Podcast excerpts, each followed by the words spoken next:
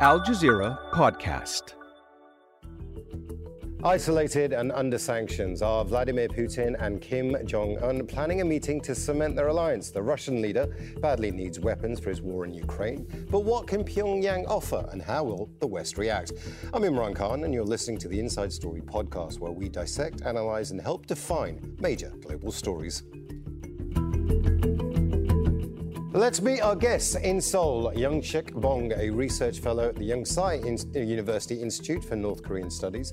He's also an advisor to the South Korean National Unification Ministry. In London is Julie Norman, co-director of the Centre on US Politics at University College London. And in Moscow, Sergei Markov, former Russian MP and a former spokesperson for Russian President Vladimir Putin. A warm welcome to you all. I'd like to begin in Moscow with Sergei Markov. The Russians officially haven't actually said anything about this meeting. The Americans are making a lot of noise about this potential meeting. What have you been hearing? I think that some negotiation happening. The point for negotiation, the platform for negotiation is for the deal is absolutely clear. Russia is interested to have shells, because this war shows that consumption of shells are extremely high, and North Korea has a lot of reserves of shells for the possible war against South Korea and United States Army.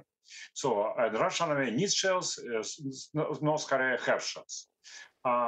Also, possibly Russia will be interesting to have some of the workers from North Korea and possibly some of the soldiers from North Korea. North Korea is interesting about getting out sanctions against North Korea, also some military technologies and some agriculture. But Russia is one of the main agricultural superpower in the world, so Russia can feed North Koreans very well. So it's the point for discussion. But also some of the interests should be taken account, not interests of United States, because more problems United States have, better for Russia. Also, no interests of the Japan and South Korea should be taken into account, because these countries took part in the hybrid sanctions war against Russia. But interests of China and interests in other countries, first of all, big powers, members of BRICS and members of Shanghai Cooperation Organization, also should be taken into account. First of all, interests of China. And this is the point, I think, for the negotiation. Also, possibly some bargaining, because what's the equivalent of the lifting of sanctions and giving the shells? It's difficult to say, to calculate it. Well, let's make that point to our guest in Seoul, Youngshik Bong. Our guest in Moscow is saying that actually South Korea and Japan and the US don't really have a say in any of this. This is two sovereign nations doing a deal with each other. What do you think? Well, as two sovereign nations, so whatever will be negotiated and decided between Russia and North Korea, it's up to those two countries. And those two countries alone will be held responsible for the outcomes of any agreements that's possibly forged between two supreme leaders of the country, if the summit meeting is indeed going to take place. If Russia will provide advanced military weapon technology to North Korea, then it'll be Russia, not South Korea, crossing the red line first. Mind you that the Russian government already issued stern warning to Yoon Seok-yeol, governor of South Korea, that if South Korea will provide military weapons to Ukraine, then Russia will consider it as an official declaration of war to Russia, and Russia will provide military weapons to North Korea. But if Russia crosses the red line first, then South Korea will have free hands, and Russia will be accountable for the outcomes. Julie Norman in London, it's a bit of a masterstroke on the part of Vladimir Putin. It's a deal that he's doing. There's very strict parameters to this deal if it happens. However, this is something that has the US concerned, but there's not a huge amount they can do about it, surely. Well, that's exactly right. You know, the U.S. has been watching this potential development of a closer relationship between Russia and North Korea for some time, and especially this potential movement of arms from North Korea to Russia for the war. But you said it exactly. You know, the U.S. already has sanctions on North Korea. They've already backed UN sanctions on North Korea. So it's obviously not a state that they engage with that much to be able to have any kind of real leverage or right now with Russia either. So I think some in Washington are going to be watching China's movements with if and when this relationship develops, how much Beijing leans in or leans out of it, because they're really probably the state that has more leverage in this and definitely much more than the U.S. Sergei Markov, one of the things that's been brought up so far is this transfer of advanced weapons technology by Russia to North Korea. You didn't say that was going to happen. You talked about food aid, you talked about other types of aid, but you didn't talk about advanced weapons technology being transferred to North Korea. Do you think that might happen by Russia? I think weaponry to North Korea, it's not North Korea interesting to have from Russia. But first of all, maybe some examples for the many feasible technologies. And by the way, the sanctions against North Korea have been imposed to stop nuclear military program of North Korea. And that's absolutely clear. These sanctions doesn't work. So it's senseless, absolutely. And that's why North Korea will now have nuclear weaponry, and they have rocket missiles. So these sanctions could be getting out without any negative results. But military technologies will help North Korea to be more strong. And if there will be no sanctions, what reason not to give military technologies? It will be a great green light for the, such exchange. And North Korea interesting to have military technologies, to produce more weaponry, to have more threat to the South Korea, to the Japan, and to the United States. Is it a problem? For Russia, not. It's even good. Because South Korea and Japan, they're junior partners of the United States, taking part in the hybrid war against Russia of all levels. That's why more problems to the junior partners of the United States, it's better for everybody for whom United States is enemy. Youngshik, that's not quite a green light to give advanced weapons technology to North Korea, but certainly there's some wiggle room there to give some sort of weapons technology to North Korea. What does that do to South Korea? What's their response? Well, South Korea's response to North Korea's continuous provocations and the weapon development has been strictly proportional. The key word here is proportional. So if Russia is not going to provide core technology for North Korea to help develop, you know, military satellites and nuclear-propelled submarines, then South Korea's response jointly with the United States and Japan will be proportional. But if Russia stops at providing North Korea only with food aid and invitation to trilateral military exercises with China, then that's not going to satisfy the urgent needs of North Korea, which has been mightily struggling to salvage its failed economy, and which has been greatly delayed with its ambitious plan to develop 5 major advanced weapons systems, as it announced in the 8th Party Congress held in January 2021. So what Russia is willing to provide North Korea will not be satisfactory to Kim Jong-un regime of North Korea. So there is a huge gap between Putin government of Russia and the Kim Jong-un regime of North Korea if summit meeting is going to happen. Julie Norman, that gap that Youngshik talks about, that's a gap that we've seen before. Let's take, for example, the negotiations over the Joint Comprehensive Plan of Action between Iran and the US. When Donald Trump pulled out of that deal, Iran slowly but surely raised its stakes in the game by enriching uranium to the point where they were really kind of pushing the US to see what they'd react to. Russia here could do the same thing. It could give potentially weapons technology to the Americans, and they could keep pushing it to the point and then back away. The Americans, once again, you know, they're on the back foot here. So other than, I mean, it's almost the same question again that I asked you earlier. Is there anything that they can do that can stop anything like this? Yeah, it's a good question, and you're exactly right. There's the short-term concerns right now for Washington in terms of just more ammunition and artillery getting to Russia for the war. But there are more of these long-term concerns as well, and especially this potential transfer of critical technology or critical knowledge to further develop North Korea's weapons systems. Obviously, the U.S. has been watching the acceleration of North Korea's testing lately. This is something that they obviously don't want to see.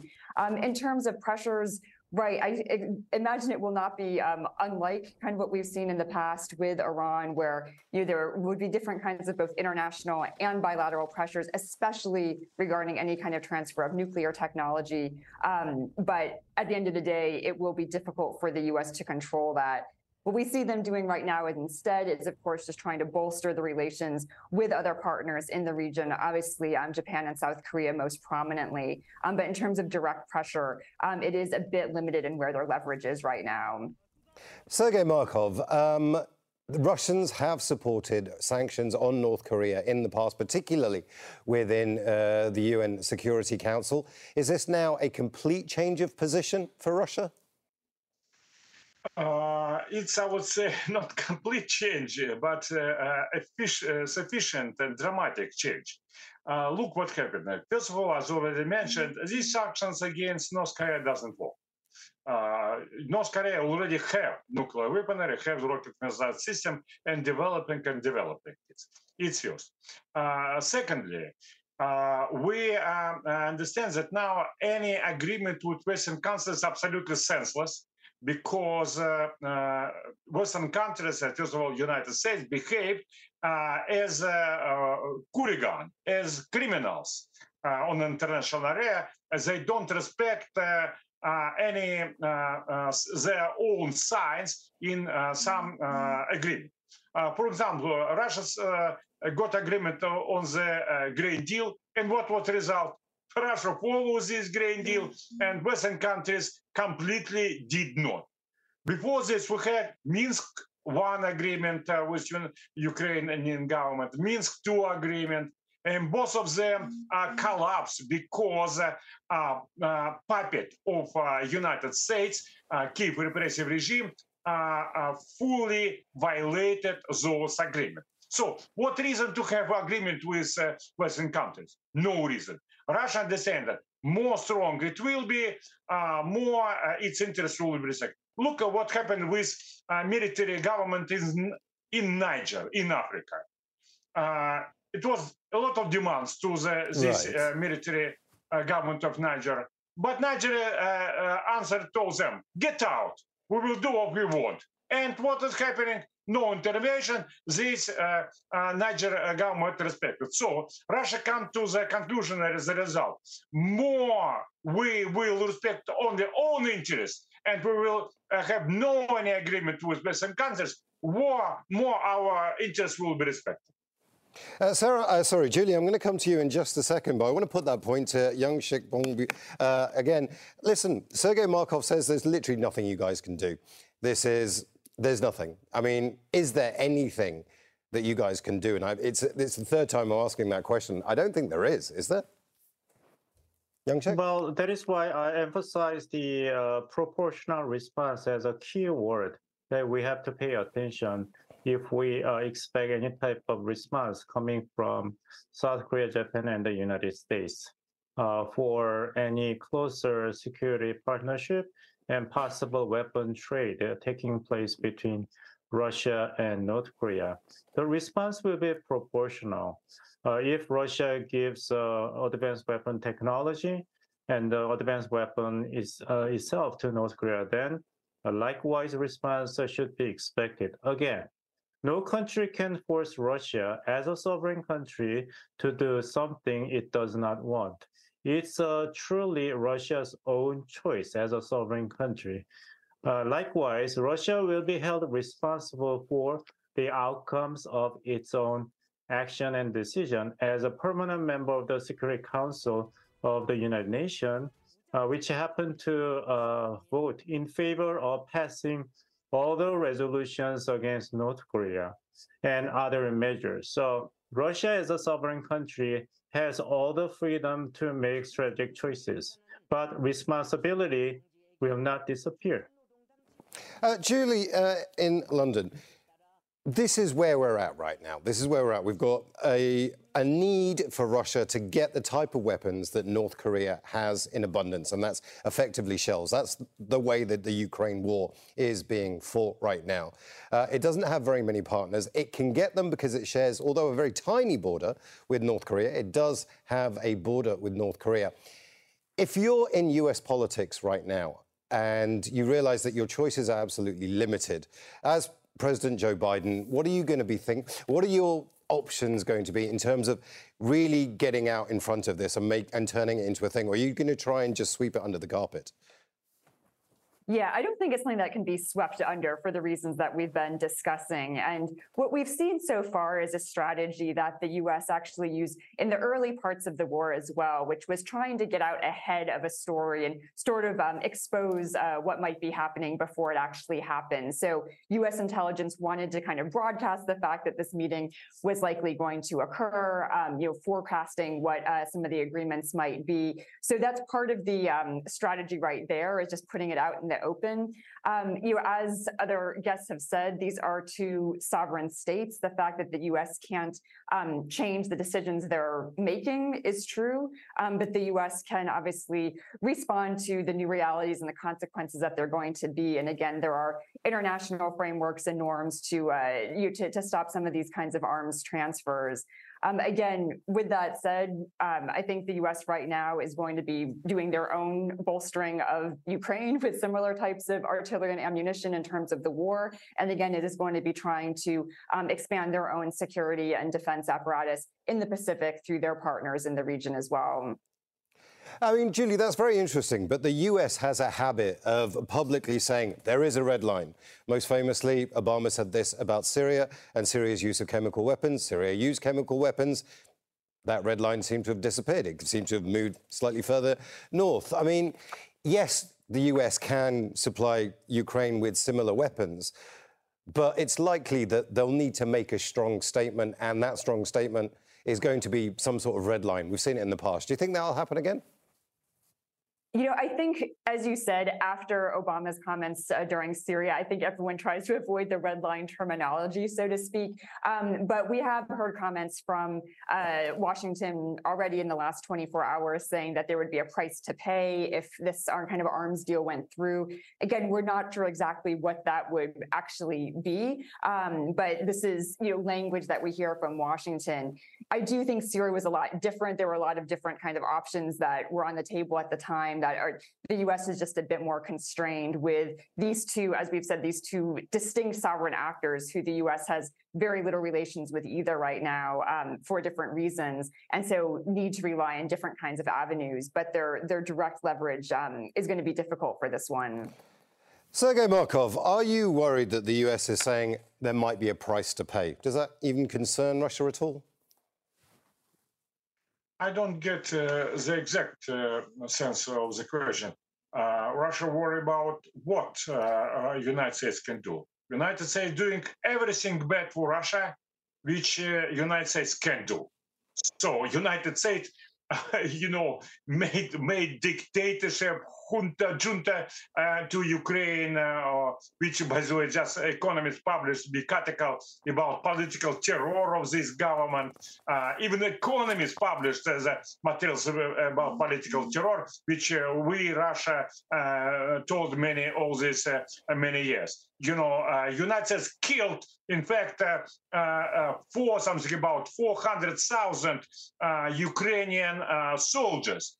They are Russians, by the way. Ukrainian United States prohibited using of Russian language, which is native language for the 75% of the population of Ukraine, which is because they're Russians, in fact.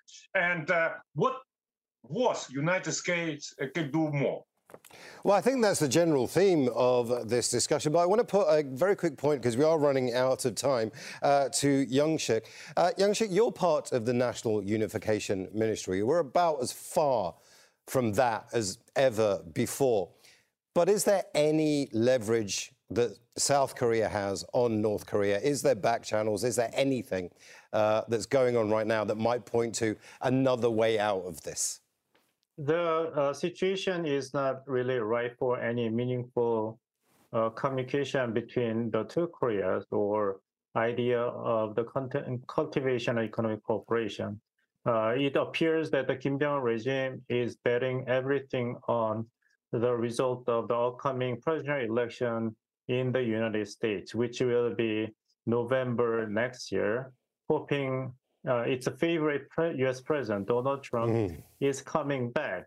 Then all these sanctions, threats, and Indo-Pacific strategy, you know, military deterrence against North Korea might be quickly off the table. So until then, North Korea will not have any interest in cultivating dialogue and negotiation with South Korea or any other countries in that matter. Julie, just a bit of a left-field question for you. We hadn't really heard of a North Korea-Russian détente before.